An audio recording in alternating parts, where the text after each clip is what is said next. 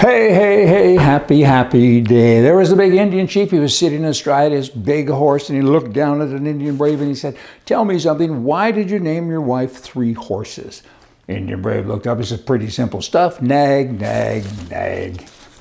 On to serious stuff here. You got the President of the United States of America. He stood up in front of God and everybody the other day and he said to the United Auto Workers, You know, big companies, they refuse to share their profits with workers, and that's bad.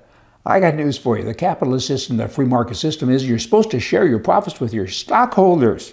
Your workers get paid, give them you know, increases in salary, give them bonuses, do whatever you like. But that's all mixed up. What he's saying is a socialist thing and it's not very nice. In Chicago, talking about socialists, this guy is a Marxist. He's the mayor, Brandon Johnson. He says there's bad things going on here. In the city, we have grocery stores that are leaving. We have department stores that have fled the city. Of course they have. There's so much going on there. There's homeless people everywhere. There's people shooting up all of the time with guns and with needles. Stores are getting robbed all the time. It's not safe for people to work at these stores anymore. And they're leaving.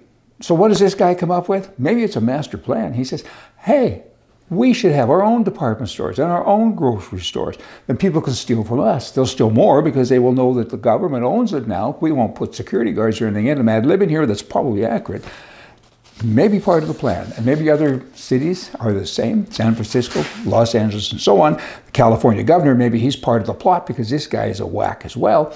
A new thing, he's really trying hard to destroy the state. A new thing is he's gone to all of the stores like McDonald's and Dairy Queen and Wendy's and so on, and he said, I'm putting the minimum wage up to $20. It's going to cost probably a quarter of a million dollars more for each one of you per store to stay open. Now what? They're, they're going to put the price of hamburgers up? That's more inflation. These kids that make the $20 an hour, I mean, they live at home, they don't pay taxes, they don't pay rent, typically. And now what? You're going to put them out of business. Now you have to have two wives, nine kids, and a dog to own a McDonald's store. So you can all go in there and work and not get paid and sit at home and say, We made some money because we didn't have a big cost for employees, but I never saw my wife. I never saw my kids except when they're making burgers. It's not good. This guy is just. Don't cuss. I almost said hell bent. You know what I mean on destroying the state. There's a 19 year old woman who was medically transitioned as a minor as a minor because the teachers and everyone at school said, that's good, you should do that. Now it has transitioned back, detransition, at 15 and is now finally through the whole process at 16. There's got to be a lot of mental mix up there. The poor kid. But all the teachers and all the leftist government people say, that's good. That's good you do that. Boy, oh boy. I mean, let me see if I understand this. In terms of the administration in America today, they're saying Adults shouldn't have to repay student loans because they didn't understand the loan documents that they signed. But a four year old can change gender whenever they feel like it.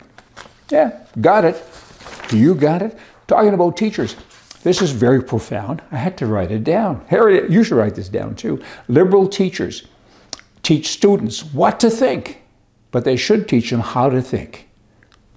Hey, I can almost repeat that, but I think you got it. Because they don't think. What do you think? I think that I'm right when I say they don't think because they're socialists and there's a mental disorder and they're not thinking. It's up to the students. They're the best resource that we have in this country.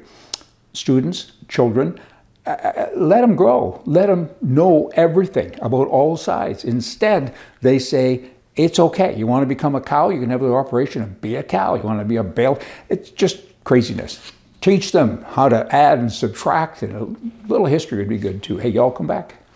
See ya.